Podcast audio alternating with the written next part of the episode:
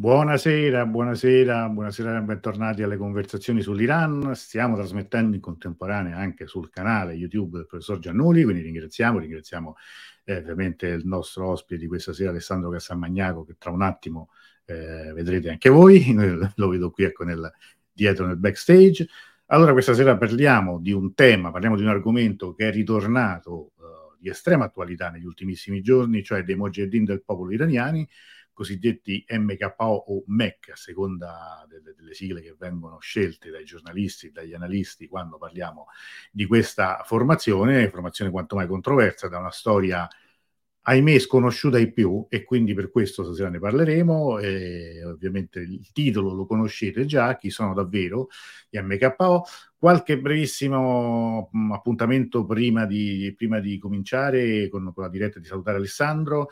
Eh, stiamo in conclusione di questa stagione, la settima stagione delle conversazioni sull'Iran. Eh, abbiamo ancora un paio di appuntamenti. Lunedì parleremo di un romanzo molto bello, un romanzo d'esordio molto bello di Navai Ibrahimi 16 parole Parleremo ancora di libri martedì 25 luglio con Dalla Russia alla Persia, storia di un viaggiatore per caso e eh, ne parleremo con i autori eh, Chiesa e Dalmolin. Ma eh, ci sarà tempo per parlare di tutto questo. E ricordo anche che chi si abbona al canale, eh, chi è interessato all'Iran, ha anche dei contenuti in esclusiva. Questi contenuti sono film come per esempio Il male non esiste di Muhammad Rasulov, versione originale con sottotitoli in italiano, così come Gli orsi non esistono di eh, Jafar Panahi eh, sempre in versione originale con sottotitoli in italiano. Abbonarsi costa poco, costa 4,99 euro eh, al mese, quindi credo si possa fare. Bene, allora detto tutto questo, salutando tutti gli amici che vedo sono tanti, molti sono appunto come dire, eh, amici dei, de, dei, nostri amici e dei nostri partner di questa sera,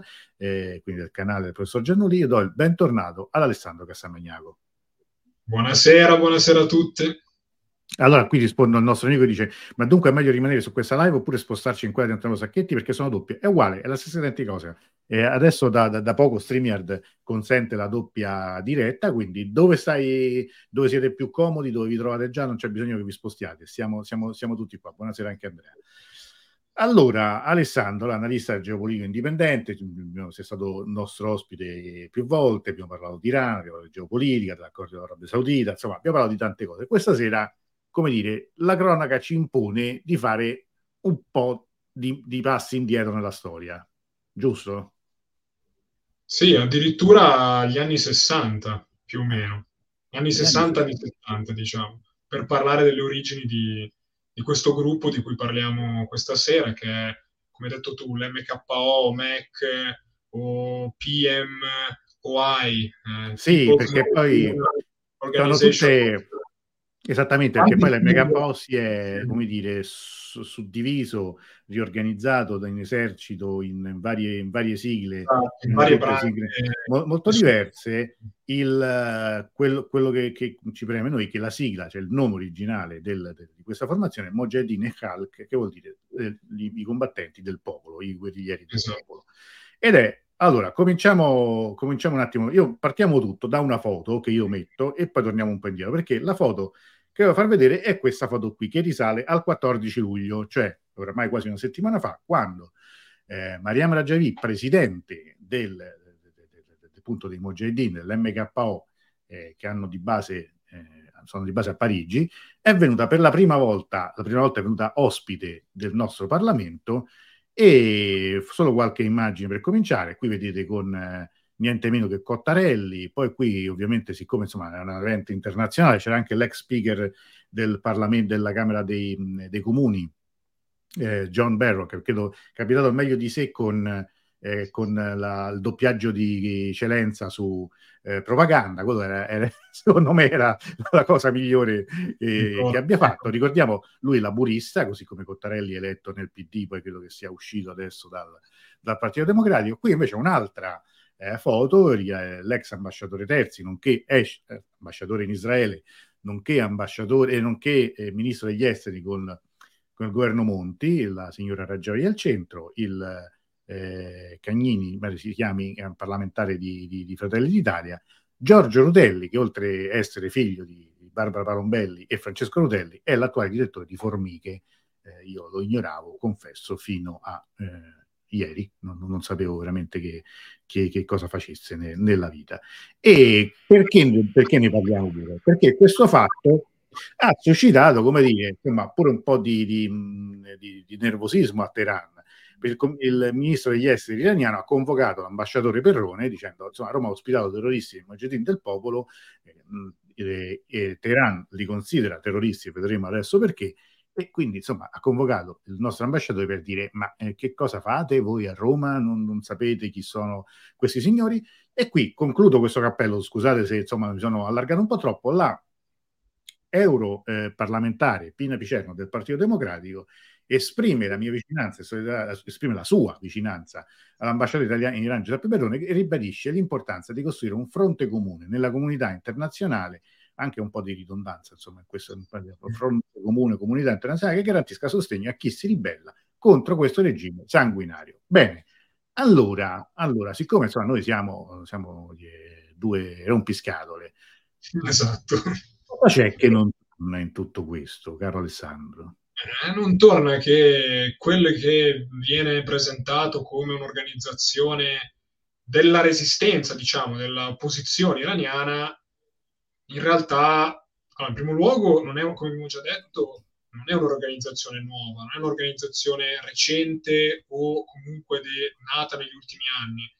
Come abbiamo detto, nasce negli anni 60 e ha un'origine mh, particolare. Già nel nome abbiamo detto Mojahideen del popolo, perché sono un'organizzazione che ha delle radici islamiche, Mojahideen, ma anche marxiste, perché è proprio sincre- un sincretismo di queste due correnti eh, politiche, comunque eh, nato in Iran, e mh, nato da che cosa? Nato da quella che erano comunque i movimenti di opposizione allo Shah, che soprattutto avevano la loro maggior eh, fama, la loro maggior diffusione all'interno dell'università. Quindi è un'organizzazione che inizialmente nasce come un'organizzazione studentesca, universitaria, o comunque che aveva negli universitari il centro, diciamo, il nucleo centrale dei suoi membri fondatori, e che aveva come aspirazione appunto un'alternativa allo Shah che fosse fondata sui principi dell'Islam e del marxismo. E mh, io studiando anche un po' per questa live sono andato un po' a, a, a spulciare, a cercare informazioni.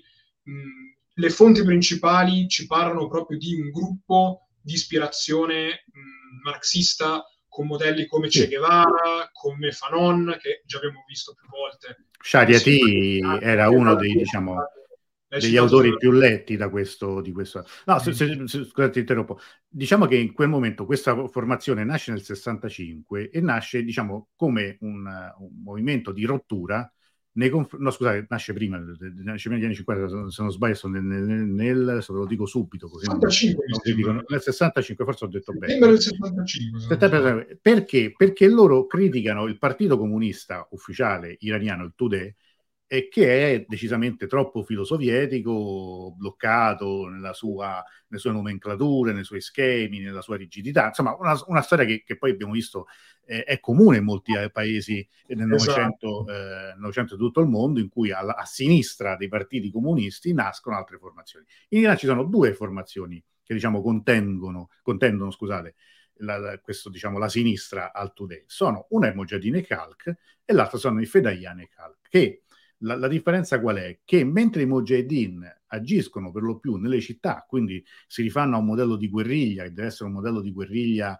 eh, urbana, eh, ispirato ai Tupamaros, ispirato a queste formazioni, i fedaiani invece mh, prediligono la lotta nella, nella, nella, giungla, nella jungle, come si dice in Iran, cioè andare a, a, a azioni dimostrative anche molto forti, eh, più nelle campagne, cioè arrivare a una sorta di ispirazione appunto alla Guevara, alla, a castrista, cioè quindi con una formazione nelle campagne. Sono questi due elementi che promuovono la lotta armata, cioè l'idea di base è che lo Shah esatto. possa essere eh, eh, abbattuto soltanto con la lotta armata. E tra l'altro chiaramente mh, oltre all'opposizione allo Shah c'è un contrasto chiaro all'aumento dell'influenza americana in Iran. Difatti i primi bersagli di questa lotta armata sono uomini delle forze armate americane di stanza in Iran e uomini delle aziende americane che lavorano in Iran perché sono state chiamate dallo Shah per collaborare al suo progetto di modernizzazione e i proprio omicidi che vengono attuati dal MEC colpiscono, mh, queste figure colpiscono, mi pare, due colonnelli degli Stati Uniti, eh, un tenente e tre funzionari appunto di, di un'azienda dell'aerospazio eh, americana, sì. che mh, non, è un, non, è un, caso perché lo Shah era molto interessato a questo tipo di... tutto ciò che era legato al militare, tutto ciò che era legato comunque alla tecnologia, alla modernizzazione. Quindi c'è anche una forma di rifiuto della modernità capitalista, della modernità imperialista. Sì, mm, diciamo... Questo è interessante per quello che viene dopo e io poi ti proporrò esatto. anche una mia interpretazione perché queste radici uh, islamiche e marxiste s- sembrano un po' cozzare con quella che è l'immagine mm. attuale del gruppo. Secondo me in realtà ci sono delle, diciamo, dei... Ecco, ad esempio, me la mostri adesso in questa immagine, questo è il simbolo originale del Mac sì. che ha chiaramente dei richiami sia islamici, appunto per, la, per appunto la, la, l'uso della, dell'arabo, sì, sono certo. le citazioni coraniche. Adesso non ricordo la precisa citazione, ma sono le citazioni coraniche, ma chiaramente si vedono la stella rossa e il falcetto, oltre che appunto il fucile, che richiama esatto. la lotta armata, sono chiaramente dei simboli eh, marxisti. Certo. Ora, il simbolo attuale del Mac, o almeno quello che loro sfoggiano più frequentemente in pubblico, non è questo, ma è la bandiera classica dell'Iran pre-rivoluzionario, quindi la bandiera con i colori dell'Iran e in mezzo il sole e il leone.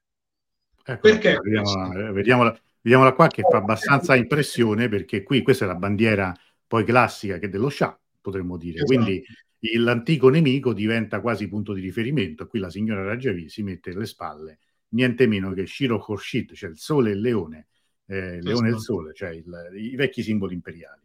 E, e questo piccola nota aggiuntiva mh, di colore, colore rosso, quando mm. avviene la rivoluzione, il MEC fornirà informazioni alla magistratura, alla nuova magistratura rivoluzionaria, di quelli che erano i funzionari dello Shah, cioè quindi diciamo, vendono, tra virgolette, o informano la nuova magistratura guidata tra l'altro da Calcalì, dal giudice eh, tristemente noto per le esecuzioni sommarie, quindi c'è anche, diciamo, un ruolo anche partecipe del MEC in questa prima fase violenta di transizione della rivoluzione, che da un certo punto di vista poi sarà anche un po' il rovescio della medaglia, perché adesso sì. magari raccontiamo... Ci arriviamo, ci arriviamo tra un momento, vale la pena. Vale, scusami, vale, la pena ricordare che eh, i Mojahedin, così come i Fedayaan e i Khalq, eh, arrivano all'appuntamento storico della rivoluzione ai minimi termini. Cioè il, il momento eh, maggiore di espansione di, questo, di, entrambe queste due formazioni è nei primissimi anni 70. Nel 71 subiscono entrambe due, due, diciamo, due operazioni molto molto pesanti che ne, praticamente arrivano a decimare l'organizzazione, la testa pensante di, di tutta la struttura in, questo, in, questa fase vengono anche arrestati tutti i capi dei, dei Mojahedin, cioè quelli più importanti, e vengono condannati a morte, perché appunto non è che nemmeno lo Shah andava tanto per il sottile quando, quando si trattava di, di, far fuori i propri eh, avversari. Che succede? Che questo signore che noi vediamo in questa foto qui, che c'è Massoud Rajavi, che è, adesso spieghiamo, poi arriviamo a spiegare come entra in scena invece la signora Rajavi, che qui vediamo un po' più giovane qualche anno fa, perché invece lui non muore? perché eh, anche lui arrestato, inizialmente condannato a morte, eh, viene salvato dal, dal, fatto che un, suo fratello sia un, un, diplomatico, uno abbastanza mh, mm, eh, influente, conosciuto anche a corte, e quindi alla fine intercede per lui la sua condanna a morte viene trasformata in ergastolo. Vale la pena ricordare che tutti i Mogedini avevano tutte un'estrazione alto borghese, cioè erano tutti figli di buona famiglia che a un certo punto decidevano appunto di intraprendere la via della rivoluzione. Quindi quando arriva la, la rivoluzione nel 79, Rajavi è in carcere a Teheran, viene liberato proprio perché scoppia la rivoluzione, quindi tutti i prigionieri politici eh, de, de, dello Shah vengono liberati. E inizialmente i Mojahedin, come dicevi tu Alessandro, collaborano attivamente con, con, con, con, la Repubblica Islamica. Si dice anche che alcuni emissari dei, dei Mujahideen negli anni 60 e 70 eh, fossero andati da Khomeini eh, a Najaf, eh, ma Khomeini li avesse cacciati via, dicendo non ci possiamo fidare di loro, sono, sono tutta apparenza, sono dei buffoni mentre gli stessi Mujahideen avevano avuto contatti con l'OLP palestinese e avevano condiviso esperienze di formazione di addestramento militare. Quindi, diciamo, erano, quelli che, erano tra quelli che avevano una formazione militare eh, migliore. Al momento della rivoluzione non sono poi così determinanti perché sono rimasti ai minimi termini. Con la rivoluzione inizialmente appoggiano il nuovo corso, la Repubblica Islamica. Ma a un sì. certo punto succede qualcosa, cioè litigano. Eh e litigano. Questo è un passaggio in realtà, cioè non, è, non, sono soltanto loro che litigano, perché è un litigio grosso quello che si sì. che è quello di fatto fra... Allora, diciamo che la prima fase del, del dissidio con Khomeini nasce con la formazione dell'Assemblea degli esperti che doveva decidere eh, la Costituzione, ratificare la Costituzione iraniana, per cui i membri del MEC vengono esclusi da questa, a, proprio da, da concorrere alle elezioni dell'Assemblea. Sì. Poi ha una seconda fase, quella dell'elezione del Presidente della Repubblica, che sarà vinta poi da Bani Sadr, viene escluso lo stesso Rajavi.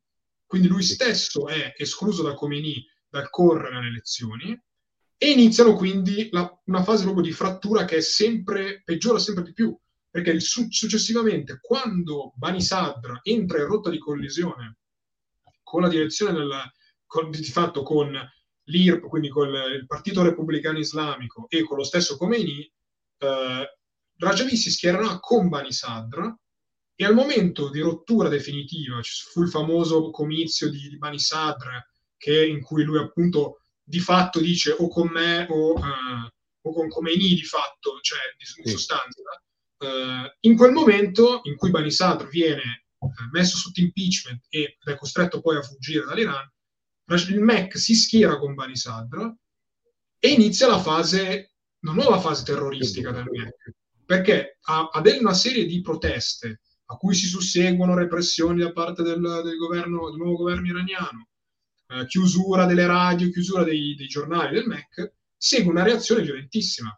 Perché cosa succede? Che dopo che Bani Sadr e Rajavi sono fuggiti dall'Iran, avviene quello che è uno dei più famosi attentati terroristici dell'Iran moderno, che è quello in cui mh, vengono ecco. uccisi 70 membri del Partito Repubblicano Islamico, ma non 70 membri qualsiasi, 70 membri dei vertici del partito, ehm, tra cui eh, quella che era, diciamo, insieme a Montazeri, una delle figure più importanti della Repubblica Islamica dell'epoca, che è l'Ayatollah Betesti, Beh, che era tra l'altro non soltanto capo del Partito Repubblicano Islamico, ma era anche il capo del sistema giudiziario. Era tra l'altro, scusami, ti siamo, per, per, collocare questo, siamo nel giugno del 1981, esatto. quindi immaginiamo, immaginiamo, la situazione. La guerra con l'Iraq, data 28 giugno, eh, che è, è l'Aftetir. Infatti, se chi è stato a Teheran eh, si ricorderà, c'è una strada importante che si chiama Aftetir, perché è, è il, è, il, è il, ehm, dire, la data. Eh, e tra l'altro ho scoperto chi ha costruito il, mausoleo, chi ha chi progettato, chi ha progettato Musavi. Ah, Musavi ah, è vero, perché lui è architetto. Fu progettista del mausoleo che ricorda i martiri. I martiri, che poi tra l'altro su questo ci fu tutta una simbologia, perché qui come dice Alessandro erano 70, poi si erano certo. 72, esattamente come 72 di Karbala, quindi, però per, per intenderci, i, i Mojahedin riuscirono a infiltrarsi nel, nel, comitato centrale, potremmo dire, del partito eh, repubblicano islamico, iraniano, e un tecnico del suono pare che abbia messo la, l'ordigno, che poi è esploso, che ha ucciso tutti, pare che eh, Rafsanjani si salvò eh, perché uscì qualche minuto prima dalla sala. E nel frattempo la guerra era, era, ancora, era appena scoppiata, eh, perché era, era scoppiata da, da, da praticamente da, da, meno di un anno, ma in quel momento sembrava potesse volgere diciamo, bene per l'Iran e a un certo punto c'era questa, come dire, questo, questa situazione in cui eh, temevano quasi a Teheran che Bani Sadr come presidente in carica vincesse la guerra e fosse a quel punto quasi inattaccabile. Invece accade quello che dice Alessandro, lui viene messo sotto impeachment, scappa dall'Iran, la leggenda vuole, vestito da donna, sì, si, è girato, se girate su internet trovate pure delle foto secondo me abbastanza poco credibili di Bani Sadr che, che, che, che è camuffato da donna questo attentato che sarà quello più grave, grave ma ce ne, saranno, ce ne sarà un altro appena un mese dopo che ucciderà niente meno che il nuovo eh, presidente appena detto Rajai, non Rajavi, ma Rajai senza la V, e, eh, e, il, e il, primo ministro eh, di allora. Quindi di, all'improvviso viene di nuovo decimato, cioè pensate, eh, Banisadr è scappato, viene eletto il nuovo presidente, i Mojahedin lo uccidono eh, appena eletto, nemmeno un mese eh, rimane in carica. Capite che è un livello di vera e propria guerra civile. E i Mojahedin vanno a Parigi. Esatto, Dove? c'è la fuga, la fuga, a Parigi insieme a Bani Sadr e a quel punto eh, inizia la fase 2, diciamo, eh, del MEC, quindi da organizzazione di guerriglia in Iran si trasforma in quella che mh, potremmo definire come un gruppo di pressione in Occidente. E come perché gruppo di pressione? Anche perché mh, è, diciamo che l'ambiente in cui vengono a trovarsi non è più quello dell'Iran rivoluzionario, certo. ma è certo. quello dell'Occidente in cui diciamo, le regole sono diverse, le regole anche in politica non sono le stesse, quindi richiede anche un cambiamento questa situazione. E cosa succede? Insieme a Bani Sadr, Uh, Rajavi uh, fonda quello che tutt'oggi è il cosiddetto Consiglio nazionale della resistenza iraniana, che doveva essere all'epoca uh, una sorta di organizzazione ombrello che doveva racchiudere al suo interno tante varie firme dell'opposizione iraniana, ma dell'opposizione a, a Khomeini, quindi tutti i gruppi politici fuoriusciti dall'Iran che non riconoscevano più Khomeini come leader del paese. Questo inizialmente raccoglie eh, un buon numero di, di, di, organizzazioni. Mm, c'è appunto eh, il partito di, il gruppo di Bani Sadr, c'erano anche il partito del, dei curdi del Kurdistan eh, e altri gruppi democratici iraniani, comunque tutta diciamo, la sinistra che era stata, ma anche non solo, eh, tutti quei gruppi che erano stati mh, impossibilitati da Khomeini a continuare a partecipare alla vita politica di fatto. Quindi diventa una sorta di, inizialmente, di raccolta di tutti questi, questi gruppi. Il punto è che questa fase iniziale dura pochissimo, perché quasi fin da subito Rajavi impone la sua leadership al gruppo e impone una sua linea politica, una sua direzione.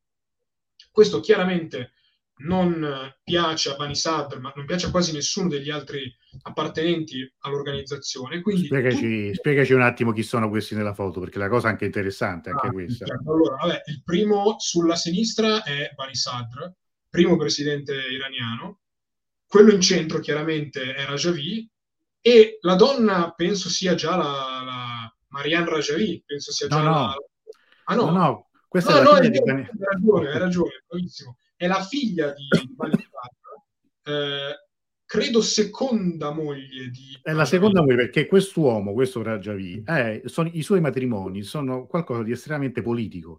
Cioè, a suggello di questa alleanza con Banisadr, lui pensa bene di sposare, e Banisadr è anche, insomma, la, la, la, la signora, adesso non mi ricordo come si chiamasse, ma insomma, lo, lo posso recuperare facilmente, si sposa con, con, con Rajavi. Quindi diventa, come dire, lui diventa anche suo suocero, eh, Banisadr è suocero anche di Rajavi. Veramente è un qualcosa che poi vedremo andando avanti con questa storia, che ritorna. Quindi questa alleanza che vuole essere strettissima, quasi di sangue, diventa, mm. diventa, eh, diventa più forte. Però dura poco, perché, come diceva Alessandro, eh, alla fine si rompe presto, perché per la posizione di Raggio Tra queste posizioni, qui facciamo un salto. La foto che hai mostrato prima, secondo me, è stata anche una delle ragioni. È una delle ragioni. Cioè...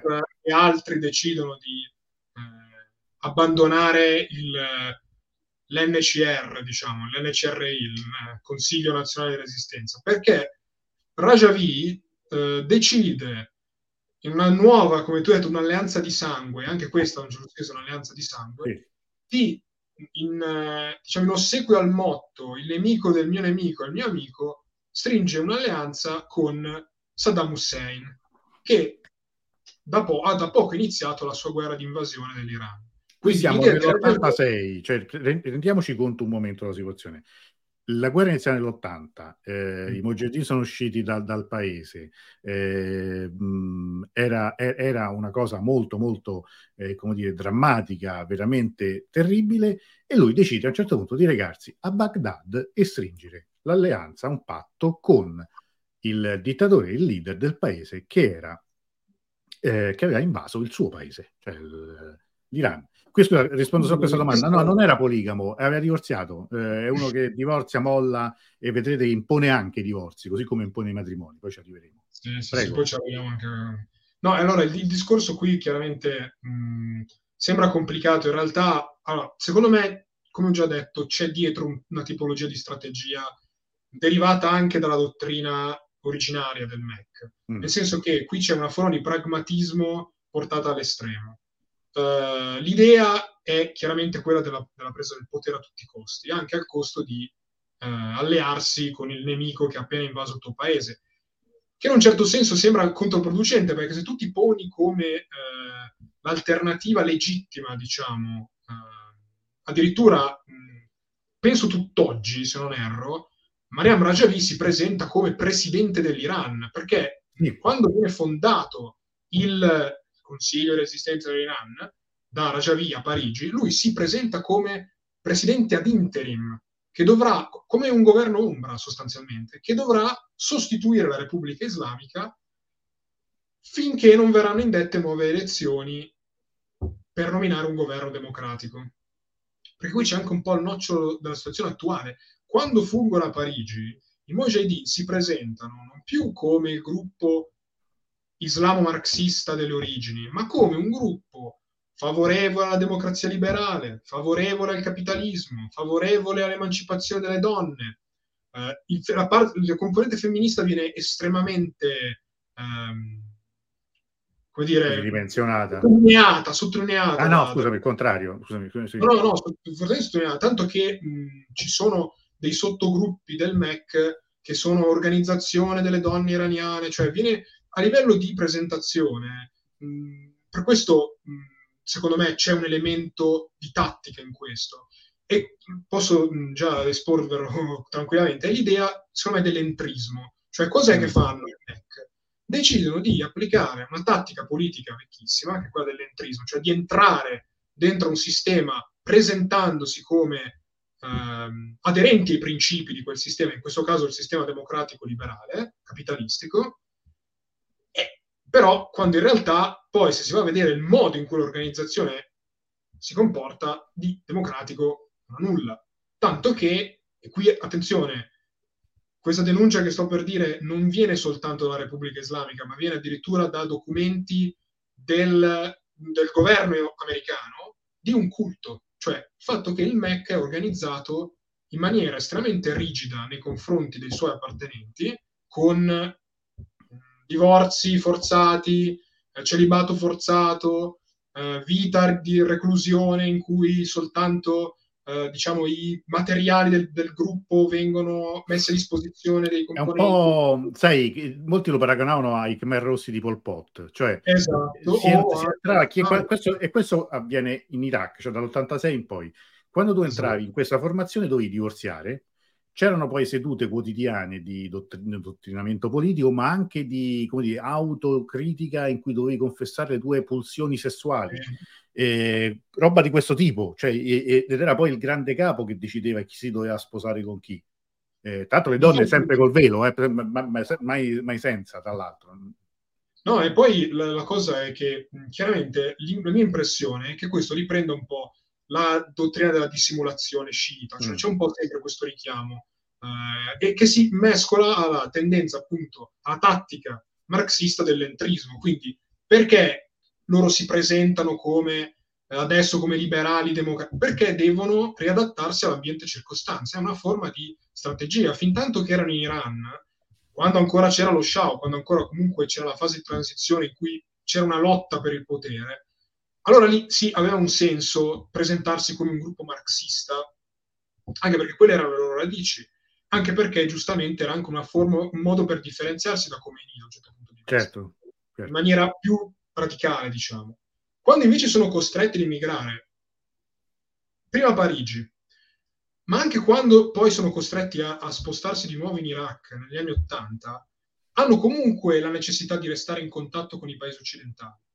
E quindi non, non muta la, la, il front del, del, del, gruppo, loro mantengono ancora questa eh, diciamo, apparenza di eh, aver abbandonato le loro radici eh, marxiste, che poi in realtà in quello che fanno di marxista non, non c'è molto, a parte il vivere comune, però è un marxismo molto all'antica, all'antica tra virgolette, cioè maoista quasi. Certo sì, più, più, più vicino a, a queste esatto. forme appunto da, da, da, Mao e da Pol Pot. No? C'è questa, tutta questa nuova fase eh, con la rottura con Bani Sad e il trasferimento in Iraq segnala un cambiamento mh, forte, diciamo, nel gruppo. E vediamo come questa decisione di eh, spostarsi vicino a, a, Baghdad con questa nuova mh, diciamo, campo base, quartier generale, eh, che è il campo Ashraf, che è la prima moglie di nome, nome dedicato alla prima moglie di Rajavi, morta mh, pare combattendo contro i Pasdaran eh, durante la fuga da, da, dall'Iran o comunque durante il periodo delle repressioni del MEC nei, nei primi anni Ottanta. Bene, questa base diventa in effetti una base militare, perché lì Rajavi fonda quella che è il secondo, diciamo, ramo del MEC, che è l'esercito l'esercito di liberazione nazionale, esatto, esatto. che è il, il, ramo militante ufficiale questa volta, non più diciamo, sotterraneo, comunque non, non dichiarato uh, del MEC. E questo è fondamentale perché successivamente avrà dei risvolti, ah, avrà un risvolto immediato nei confronti del conflitto con, con, tra l'Iran e l'Iraq, perché parteciperà attivamente al fianco di Saddam nel conflitto Iran-Iraq. E poi tu ne hai parlato quando, quando hai discusso appunto della, dell'88, della famosa operazione Raggio di Luce, se non mi sbaglio. Sì, non eh, in cui alla fine della guerra, con l'armistizio già siglato da Khomeini tra Iran e Iraq, il MEC lancia questa operazione militare contro l'Iran di invasione vera e propria, ma vengono completamente sbaragliati dai Basdaran, dall'esercito iraniano, e successivamente tutti i vari prigionieri politici eh, che erano nelle carceri iraniane vengono sommariamente giustiziati in quelli che sono appunto i famosi processi a cui ha partecipato anche l'attuale presidente, presidente iraniano Raisi. Sì, tra l'altro eh, va detto che in, quella, in, quell'offensiva che i Mujahideen fanno il 26 luglio, se non sbaglio, dell'88, quindi a, a cessare il fuoco già dichiarato, eh, il, l'esercito iracheno non, non, li copre, cioè nel senso che la ritirata sarà un massacro perché a quel punto i Pasdaran, l'esercito iraniano, li inseguiranno fino al confine e faranno carne di porco, sono per dire. Allora, no, avevano puntato... Un desiderio di vendetta anche certo. nei confronti di Mac che si era schierato, aveva anche combattuto sul fronte con le truppe irachene, quindi avevano anche ucciso, questa è una cosa che nei documenti americani viene sottolineato più volte, eh, quando si fanno, io ho letto soprattutto report che sono chiaramente destinati al congresso americano, quindi mm-hmm. deputati americani, si ricorda costantemente che l'odio nei confronti del MEC è soprattutto legato anche al fatto che hanno ucciso soldati iraniani, quindi giovani iraniani costretti sì, sì. durante la guerra. Quindi per spiegare... Oltre che per dei metodi molto sbrigativi anche prima, cioè anche come formazione diciamo guerrigliera terroristica, l'uccisione dei civili era assolutamente contemplata e considerata eh, normale. Questo aveva già, era già stato un limite grosso nella loro, nella loro azione politica prima di, di fuggire all'estero. Poi quando eh, combatti, tra l'altro svolgendo questo ruolo, ma anche il ruolo quello di spie, perché ovviamente eh, essendo eh, persiani, certo. nelle intercettazioni, nella codifica dei, dei sistemi, nel, nelle azioni anche oltre, dietro le linee, e avevano fatto un, un, il lavoro sporco, diciamo, eh, avevano fatto loro. Insomma, quando la guerra finisce e, e si ritorna a, a, alla vita civile, non è che ci sia in Iran qualcuno che, che, che dire, sia proprio felice di, di, di, di, riaccoglierli in patria un giorno. Poi le cose, come va la storia, il tempo passa, no? Quindi il, siamo, in questo punto siamo a fine degli anni 80, passano gli anni 90, nel 2003 che succede? Eh, che succede? Qui, diciamo, inizia la fase successiva mh, del gruppo il nuovo ruolo che il gruppo riesce a conquistarsi anche attraverso quello che accade nel 2003, ma riprendo quello che hai detto tu prima. Svolsero un ruolo sicuramente di rete informativa per Saddam. E quando a Saddam non serve più la rete informativa contro l'Iran? Tu la vuoi buttare via una così buona rete informativa? Ah, certo. Chiaramente qualcuno, adesso diremo con quasi certezza chi, decise a sua volta di sfruttare questa così comoda e ben articolata rete informativa. E cosa succede? Scusami, scusami se ti, scusami, ti interrompo, però ho saltato io una cosa, so, so, ho corso io troppo.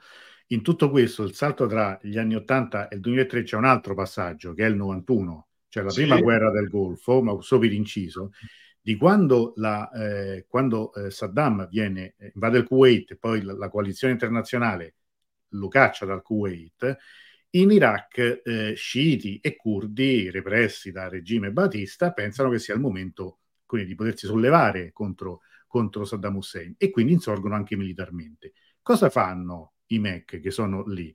Pensano bene, questa è una mossa di Rajavi, di schierarsi con Saddam Hussein, cioè di eh, dimostrare la propria fedeltà al capo e quindi i MEC si distinguono anche per la ferocia con cui conducono la repressione, in particolar modo dei curdi, nonché degli sciiti, essendo anche loro stessi sciiti.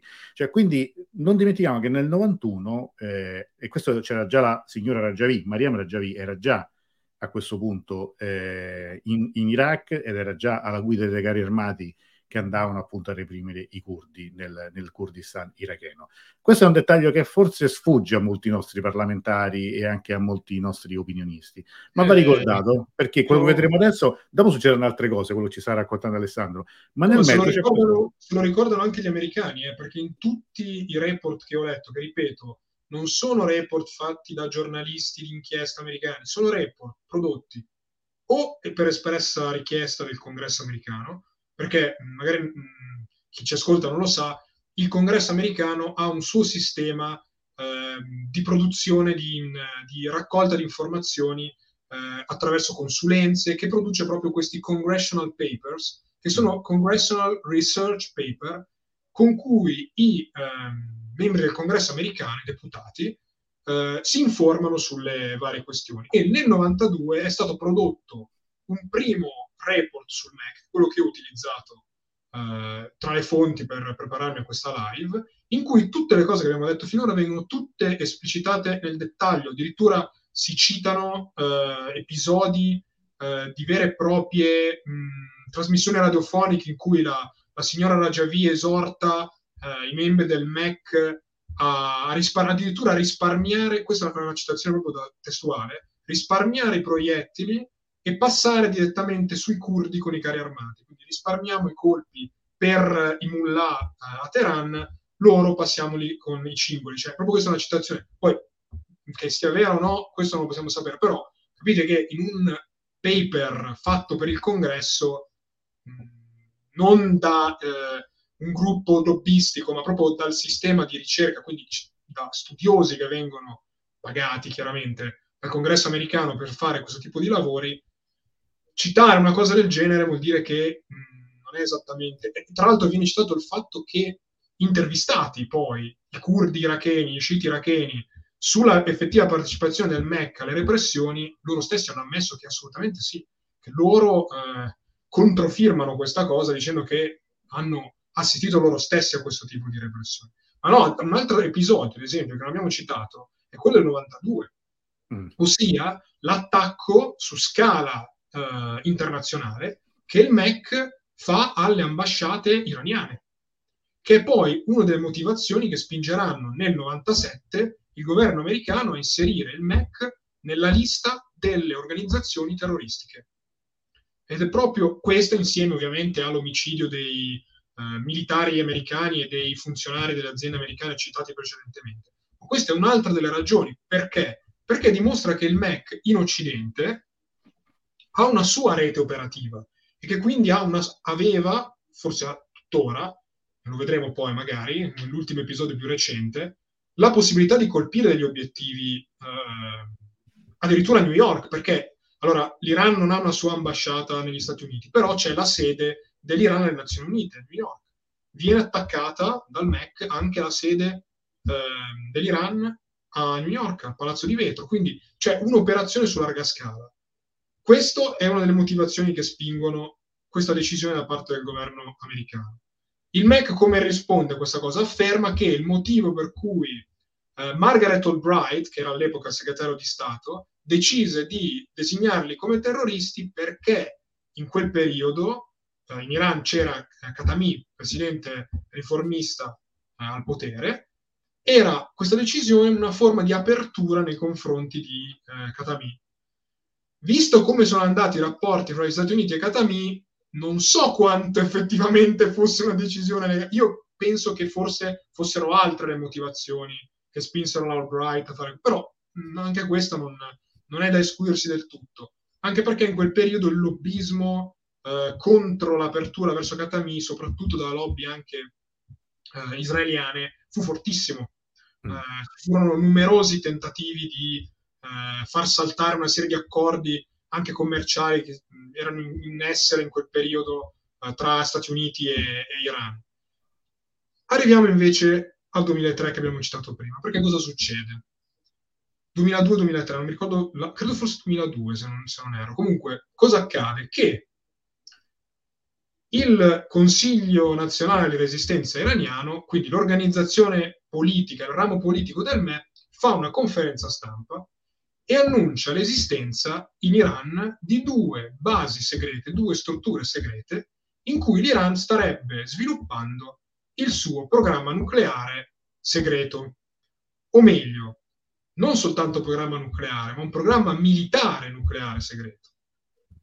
Cosa succede? Che vengono presentate delle, delle prove chiare dell'esistenza di queste strutture, l'Iran non può negarne l'esistenza, Khatami stesso penso fece una conferenza stampa in cui ammise l'esistenza delle due strutture e invitò anche l'Organizzazione Internazionale, l'Agenzia, l'Agenzia Internazionale per l'Energia Atomica a mh, mm, effettivamente ispezionare le, le, due, le due centrali.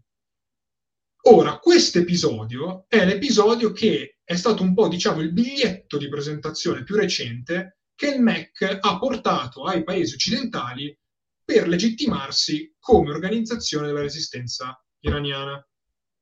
E da lì in poi è stato tutto un crescendo di lobbismo nei confronti dei vari capitali europee e atlantiche.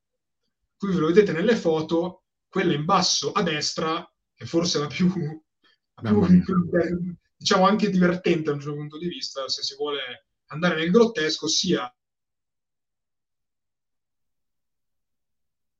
York, avvocato di Donald Trump, eh, membro, diciamo, del, del, populismo di destra americano, quindi figura di spicco della politica americana anche recente.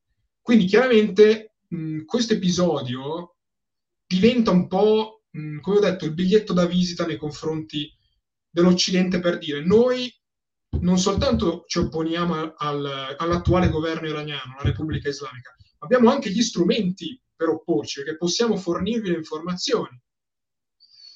Peccato che poi... Eh, eh, succede, c'è, cosa, c'è, stato un momento in cui, in, in cui, non si sentiva, scusami, l'audio, e, e tu hai citato Rudolf Giuliani, cioè il signore che qui abbiamo visto, eh, che dicevi tu, diciamo, anche divertente, che è vero che questo, che questo qui al centro, Rudolf Giuliani, ex sindaco di New York, avvocato di Trump, è esatto. diventato grande, grande sponsor appunto dei, dei.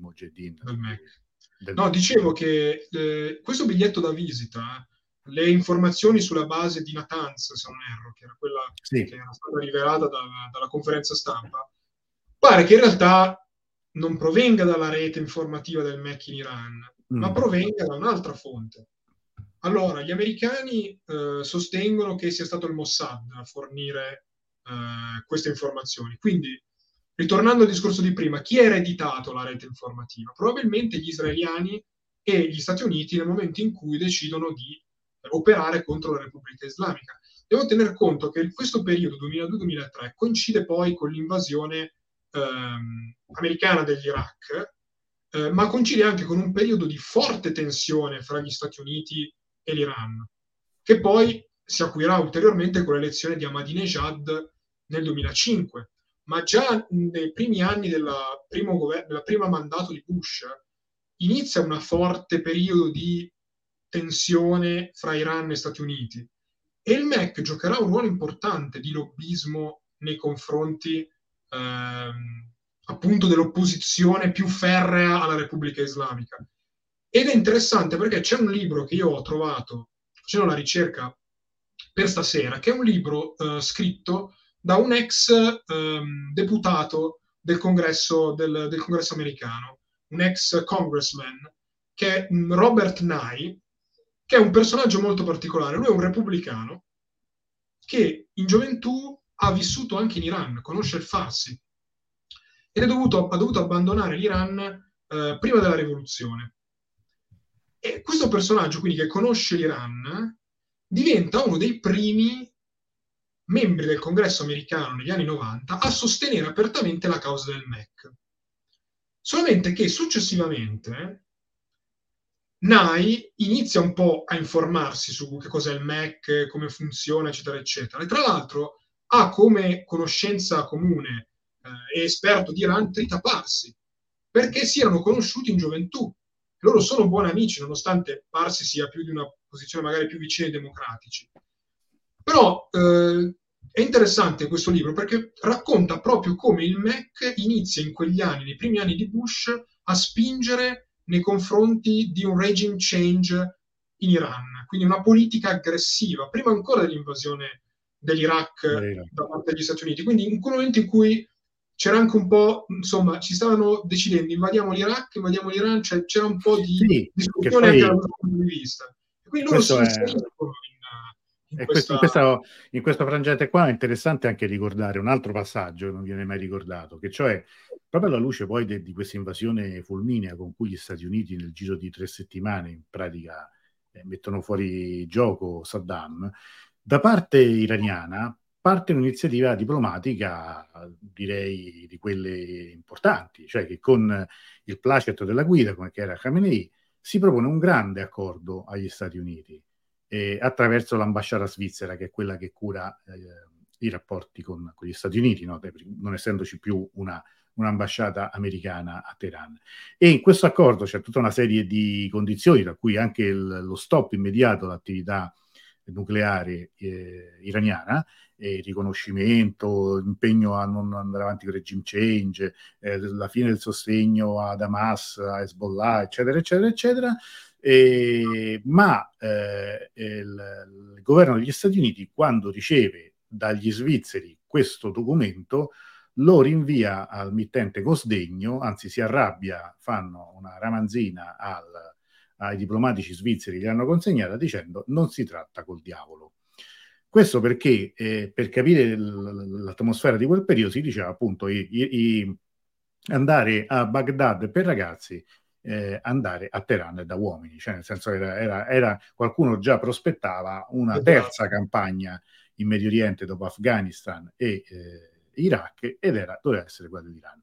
Ma nel frattempo il nostro amico qui, Rajavi, è sparito, è scomparso, non nel senso che è morto, nel senso che nel vero senso della parola non si sa più che fine abbia fatto. Cioè, il signore che qui vedete, eh, che, che, parla con Saddam Hussein eh, in queste due occasioni, a un certo punto sparisce quando gli americani invadono il paese e c'è anche la questione che fare adesso di questa base, di questi iraniani che stanno in Iraq oramai da tanti anni.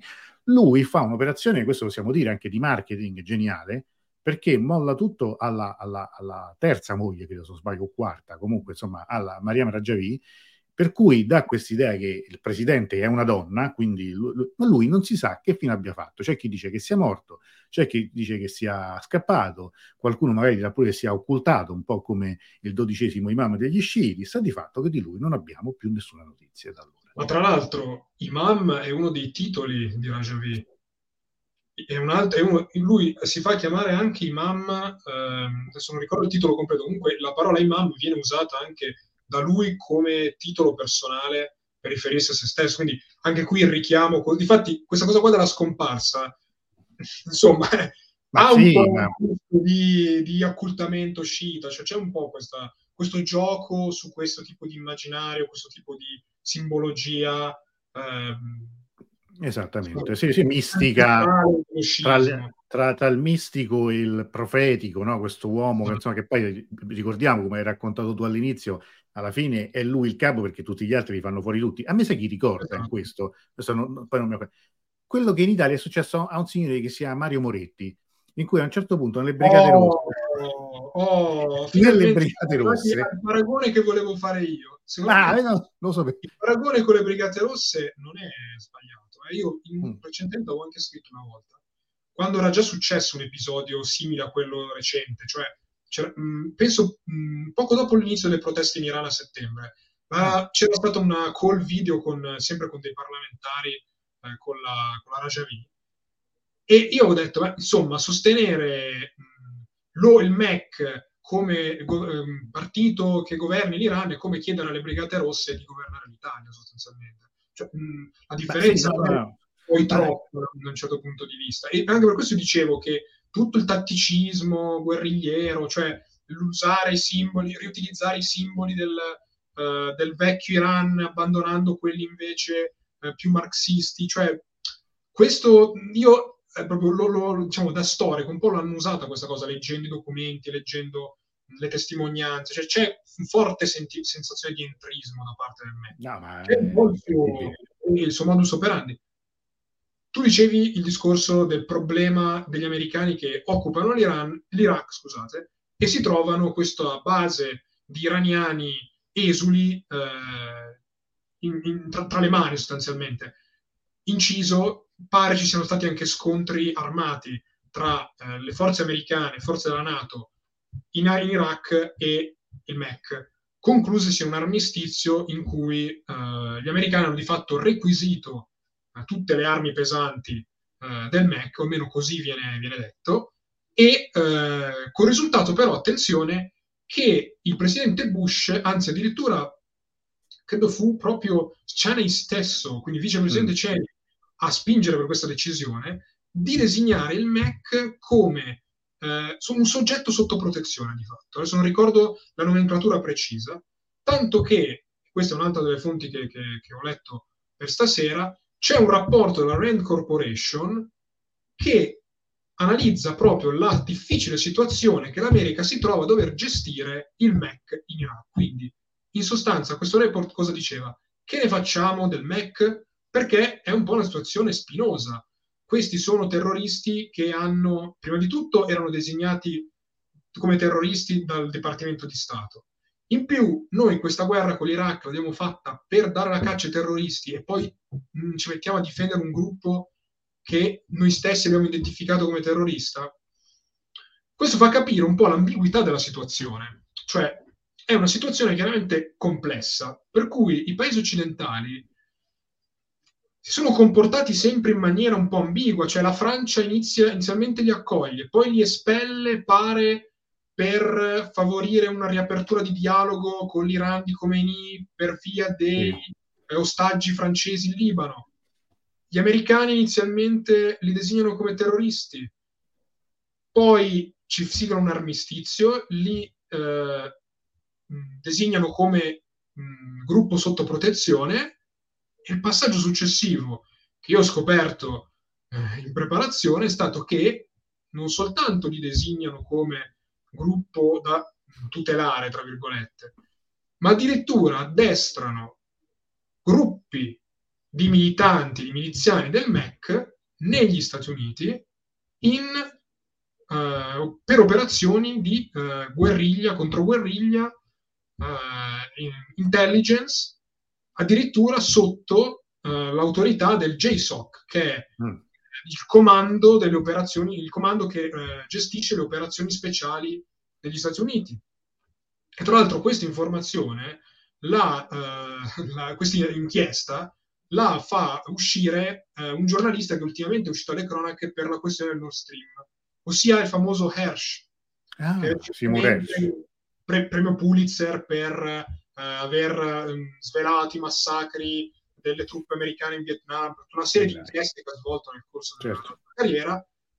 Una di quelle precedenti a quella recente, diciamo, questa è del 2012, svela appunto che il governo americano non soltanto tutelava l'esistenza del MEC in Iraq, ma addirittura ha addestrato parte delle sue milizie nel, 2015, nel 2005 questo avviene, scoperto poi nel 2012, per delle operazioni in Iran. Perché? Perché in quel periodo fra il 2005 diciamo, il 2009 e il 2011 è il periodo di massima tensione fra l'Iran e gli Stati Uniti per la questione nucleare. Ricordiamo uno degli eventi più importanti, il 2011 Stuxnet, quando un virus informatico americano realizzato dagli americani da Israele danneggia le turbine di una delle, delle centrali nucleari iraniane.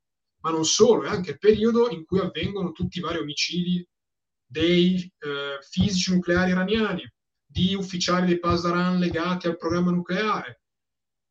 E pare che questi omicidi siano stati probabilmente pensati e concepiti dal Mossad israeliano, ma realizzati con l'ausilio anche delle reti di informazioni del MEC, certo. o addirittura con agenti del MEC in Iran. Tra l'altro, scusate, interrompo, nel, nel 2017, quando c'è un attentato al Parlamento, al mausoleo di Khomeini a Teheran, la modalità con cui si svolgono questi attentati e anche il fatto che uno o più attentatori una volta eh, circondati si siano uccisi con una mh, pasticca di cianuro era proprio una, una vecchia, proprio una vecchia eh, tattica, un, un, un, tratto distintivo del MEC, di, come operavano i Mojahedin. E tra l'altro adesso volevo anche raccontarvi poi un, un episodio, un aneddoto insomma, personale, perché alla fine anche un po' per... La cosa fa sorridere, ma c'è poco da sorridere. Per, per, capire che adesso che in, in, questa situazione, per esempio, la scorsa settimana, anzi no, due settimane fa, scusate, a un certo punto era uscita un'agenzia um, serale, tarda serata, in cui addirittura si diceva che la, la Rajavi sarebbe stata, eh, era mh, stata arrestata e eh, addirittura in procinto di essere estradata in Iran. Ricordate che c'era stata quel, quella crisi, diciamo, tra eh, Francia e Iran recente con Macron, no, che si era schierato e ha accolto, accolto la Linejad parlando di nuova rivoluzione, poi invece nemmeno un mese fa una lunga telefonata con, eh, con il presidente Raisi, eh, quindi ripristinare buone relazioni. Guarda caso una manifestazione dei Mojahedin prevista a Parigi era stata annullata ufficialmente per motivi di sicurezza. In contemporanea eh, la polizia albanese, l'esercito albanese era, in, era eh, intervenuta, aveva fatto irruzione in Albania, nella sede principale in cui eh, i Mojahedin in Europa hanno anche una base diciamo, di, di guerra eh, diciamo, eh, cibernetica in cui comunque si eh, creano bot, comunque agiscono anche in, in, su, su, quel terreno e quindi c'era stato come dire una, una un, un, in controtendenza insomma, rispetto agli ultimi anni, si era vista come dire, una, una sorta di collaborazione tra, eh, tra, Iran e altri paesi riguardo i Mojahedin. Noi ovviamente, tanto per distinguerci e che chiariamo sempre per ultimi, gli italiani hanno pensato invece bene di ospitare la settimana scorsa questa signora che sì, rispondendo qui al nostro amico, è esattamente la signora del, che, la vediamo ospite, che vediamo ospite nella, della Fondazione Luigi Einaudi, abbiamo visto all'inizio, è lei che avrebbe detto risparmiare pallottole e usare i cingoli, eh, anche qualora non l'avesse mai detto, eh, que- lei quei cingoli, diciamo, quel, quei armati li ha guidati e, e, fatto anche ben altro. Questa è storia, non è, non è una... erano anche in dotazione proprio al MEC, cioè il MEC aveva eh, dotazioni militari fornite da Saddam nel periodo in cui risiedettero a Camp Ashraf.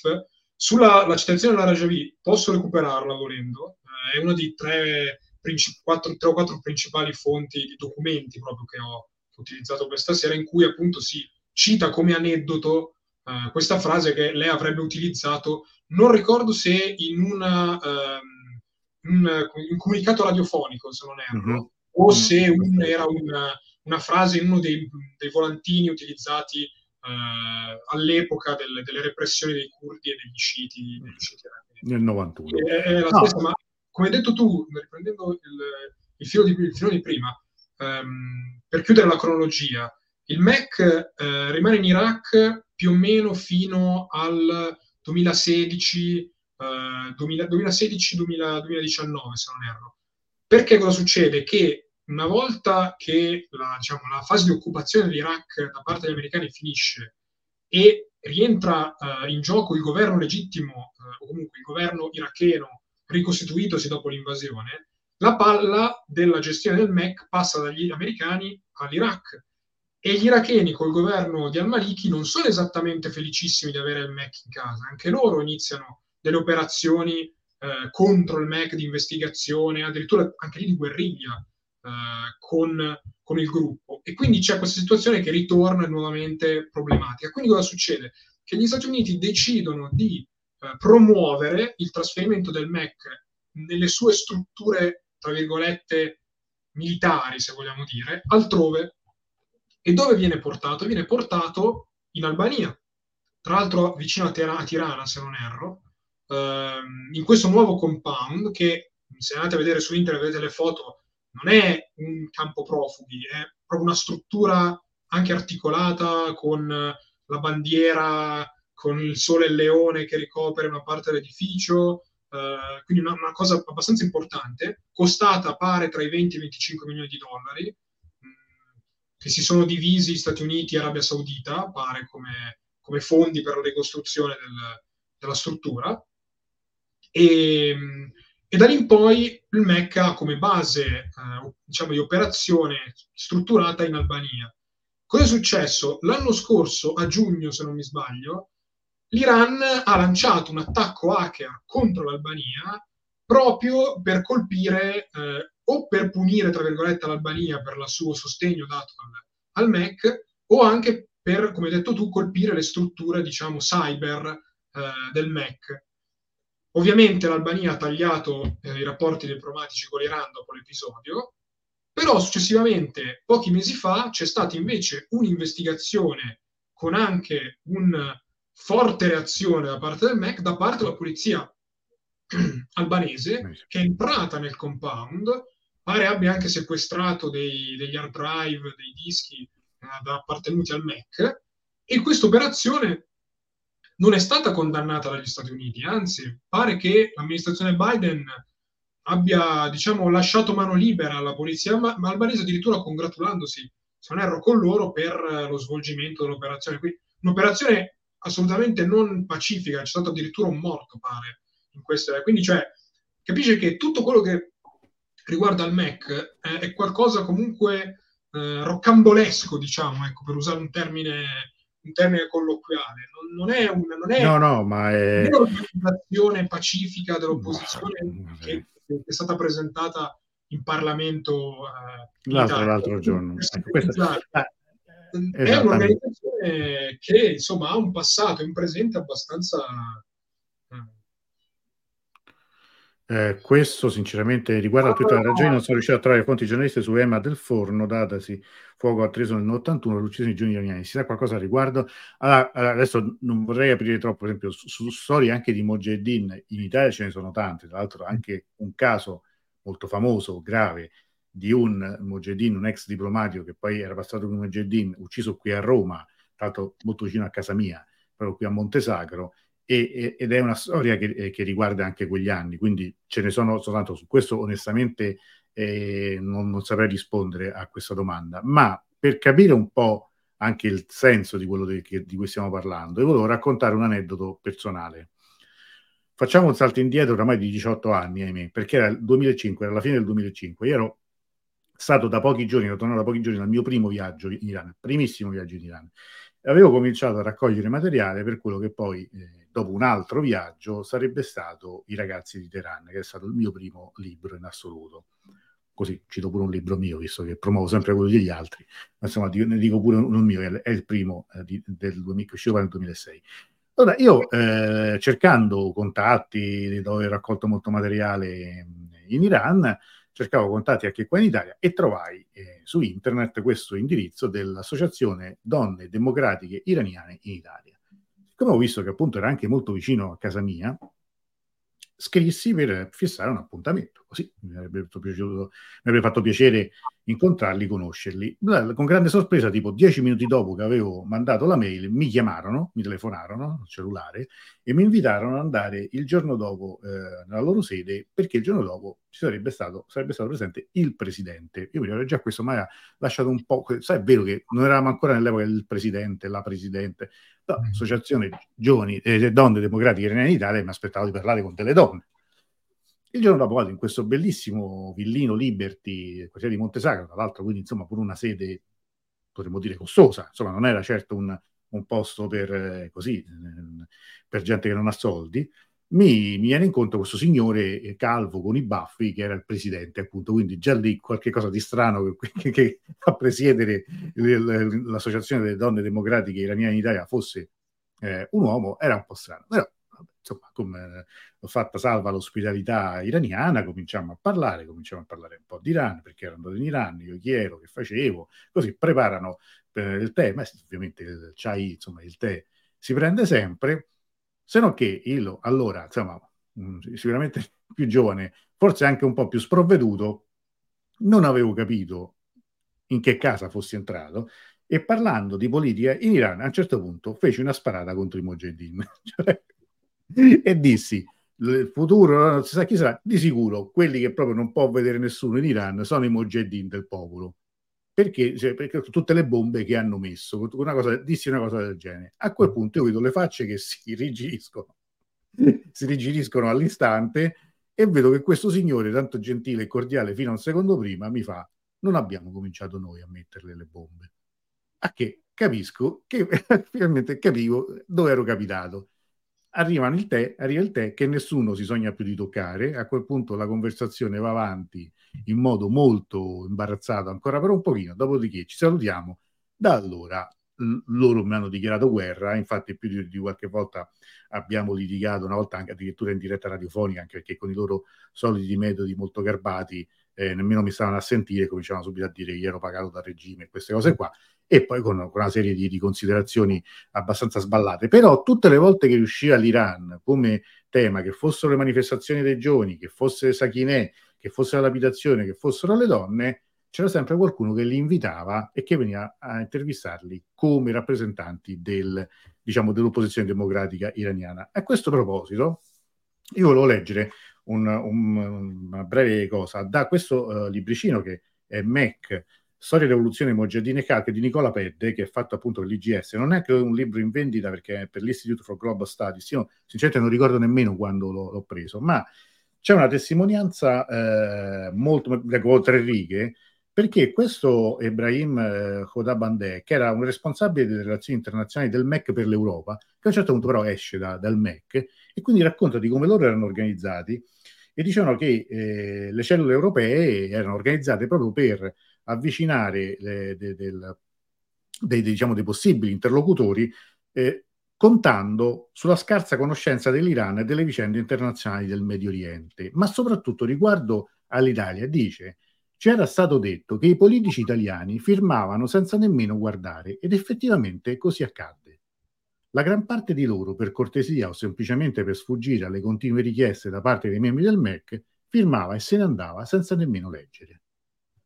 Ecco, allora questo è un, è un episodio di qualche anno fa, almeno di 5-6 anni fa, e alla fine quello a cui siamo arrivati è questo risultato che abbiamo visto all'inizio, cioè di questi, questa signora, questi, questi soggetti che arrivano appunto in Italia, la nostra politica, direi in modo assolutamente trasversale, perché se ad accogliere diciamo, rappresentanti dell'attuale maggioranza di centrodestra, il tweet che poi abbiamo visto eh, che vediamo qua di Pina Picerno è di una parlamentare locale del PD e d'altra parte il PD di certo non brilla, come dire, per conoscenza internazionale. Io in questo anch'io mi associo con la, eh, solidarietà all'ambasciatore italiano Giuseppe Perrone che si è trovato ancora una volta, eh, suo malgrado, a, ad affrontare, a cercare di rimediare ai guai fatti dalla politica italiana. Esatto. Eh, la, ver- la, verità è questa, e, e una parlamentare qualsiasi ovviamente viene a darci lezioni eh, sulla necessità di sostenere chi si ribella contro questo regime sanguinario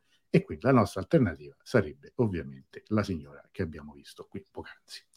Ecco, questo era quello che, che volevamo raccontarvi questa sera perché veramente il nostro è un paese strano poi, no? In cui sono tutti bravi a, come dire, a scandalizzarsi, però la, la, memoria pure funziona in modo molto singolare, che su alcune questioni cala un totale oblio o meglio uno strabismo, cioè si guarda tutto da una parte. Ora, eh, sostenere le rivendicazioni legittime degli iraniani eh, riguardo anche all'attuale situazione a Teheran è, è giustissimo. Non capisco perché non ci sia meglio, non ci sia nulla o nessuno che tra i nostri politici, tra nostra, i nostri giornalisti, si prenda la briga di studiare un po' e di anche capire chi è, è che vai ad accogliere. Cioè, e io rimango ancora una volta eh, sorpreso, stupito, veramente poi tutti sa, parlano di tutto, qui vabbè, vediamo questi soggetti da questi tutto sommato me l'aspetto, Beh, pure Cottarelli che evidentemente oltre alle tasse al fisco e alle cose ovviamente probabilmente c'era bisogno anche lui di fare qualche altra cosa poi ripeto qui ci sono no, ma è, guarda secondo me è, è, esemplare questa cosa cioè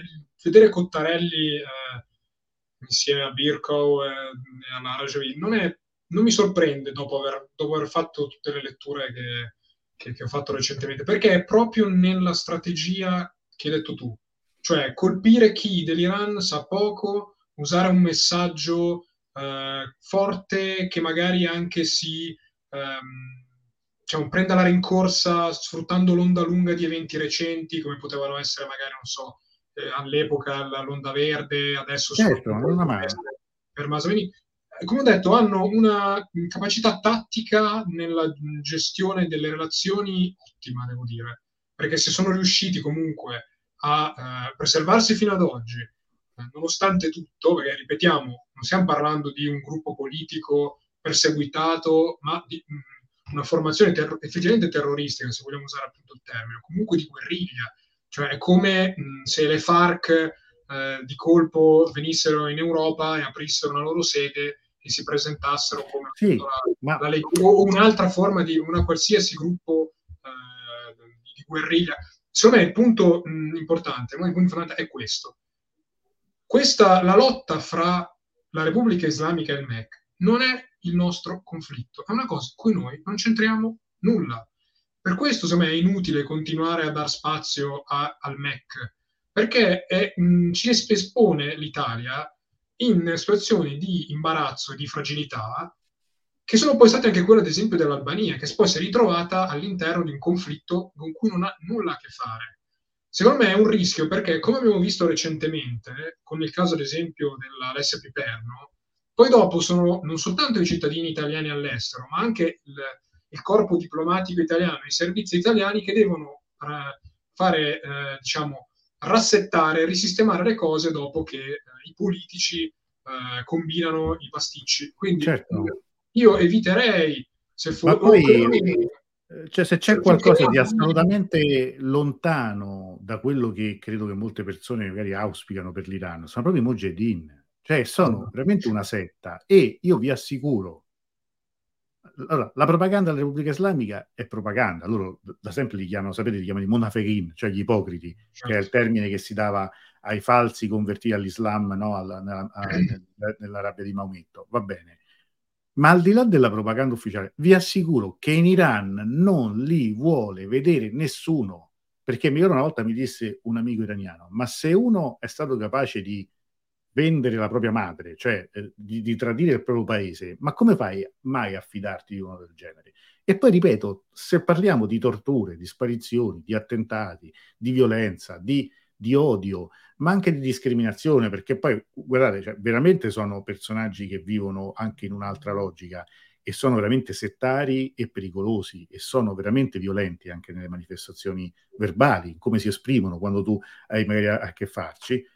Vi assicuro, è una, una cosa assurda quella che speravo di non vedere più e che invece il 14 luglio, data anche simbolica. Anche perché gli stessi, gli stessi, Stati Uniti che fino ad oggi hanno uh, sostenuto diciamo, il MEC, parliamoci chiaro, l'hanno usato come strumento di guerra politica, e questa è una guerra politica uh, che gli Stati Uniti fanno all'Iran e, e Israele fa all'Iran e usano come strumento, eh, essendo uno strumento disponibile, utilizzano il MEC quello è un discorso fra gli Stati Uniti, Israele e l'Iran. Non capisco certo. perché l'Italia, che ha tra l'altro una storia positiva di relazioni con la Repubblica. No, ma infatti è questo, è, è assurdo. Noi stiamo rovinando tutto. Può cioè... essere, secondo me, uno strumento di mh, aiuto anche mh, nei confronti degli iraniani che desiderano appunto magari un cambiamento in Iran, che desiderano appunto anche eh, opporsi alle ristrettezze estreme che ultimamente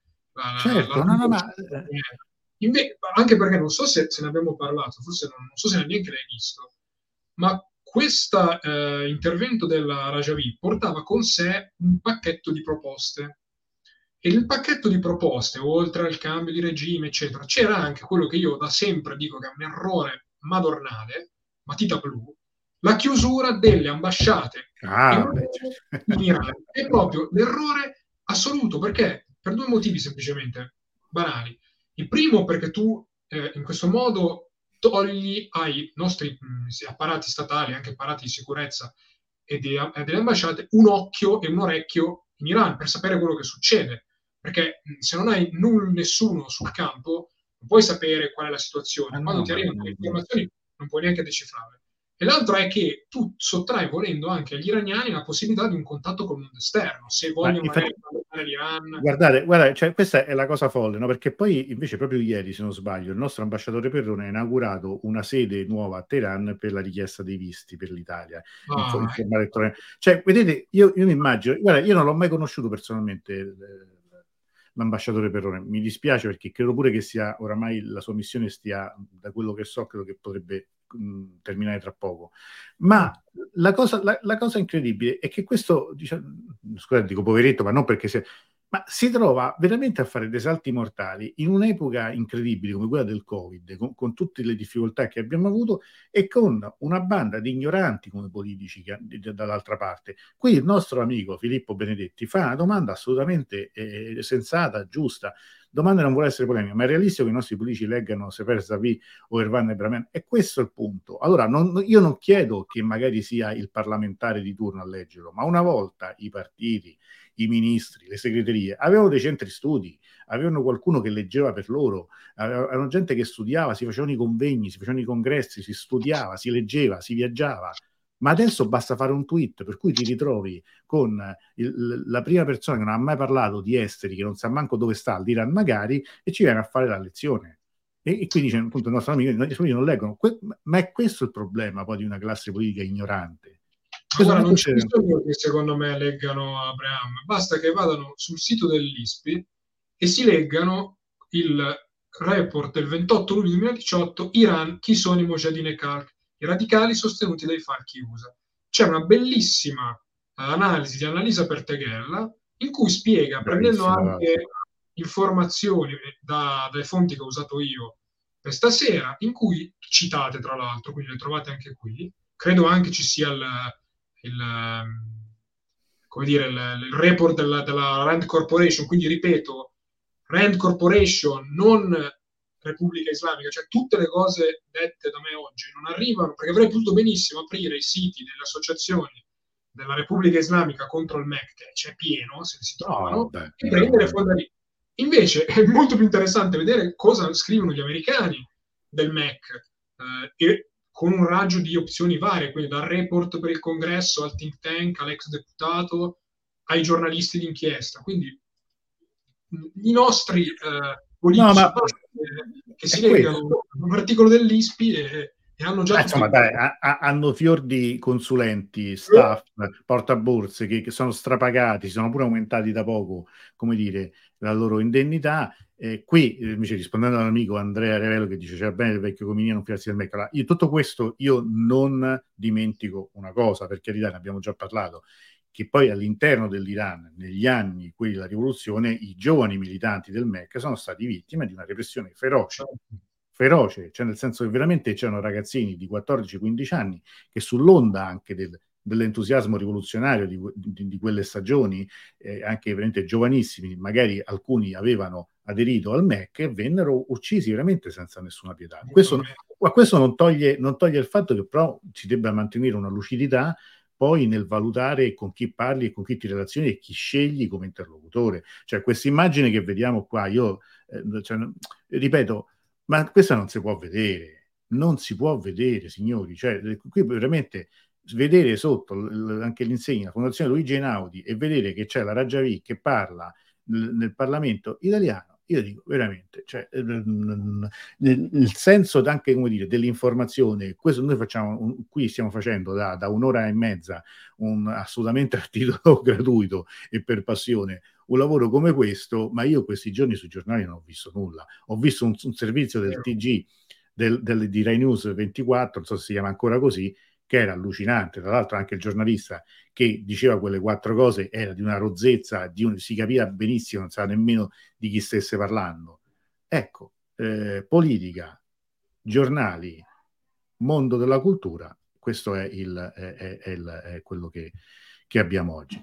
Bene, direi che possiamo anche salutarci, che, che, che, che, che abbiamo parlato molto questa sera. Io ringrazio tutte le persone che, abbiamo, che ci hanno seguito, siete tantissimi ancora.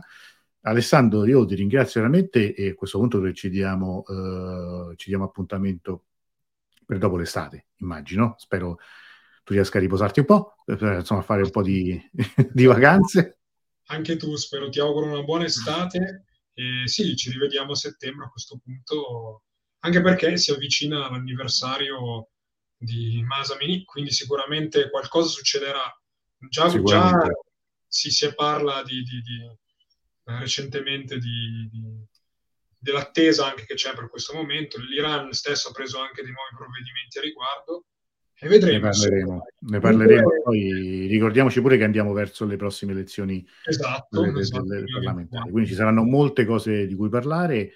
Speriamo di averti sempre complim- eh, complimenti. A disposizione, grazie a te per l'invito e invito tutti gli amici che hanno seguito magari per la prima volta che hanno, sono finiti, diciamo, cioè, sul, sul canale del professor Giannulli c'erano già, magari che hanno scoperto anche il mio, di iscriversi anche al mio, anche perché per seguire altre iniziative, ricordando le prossime due dirette con cui credo proprio che finiremo questa settima stagione.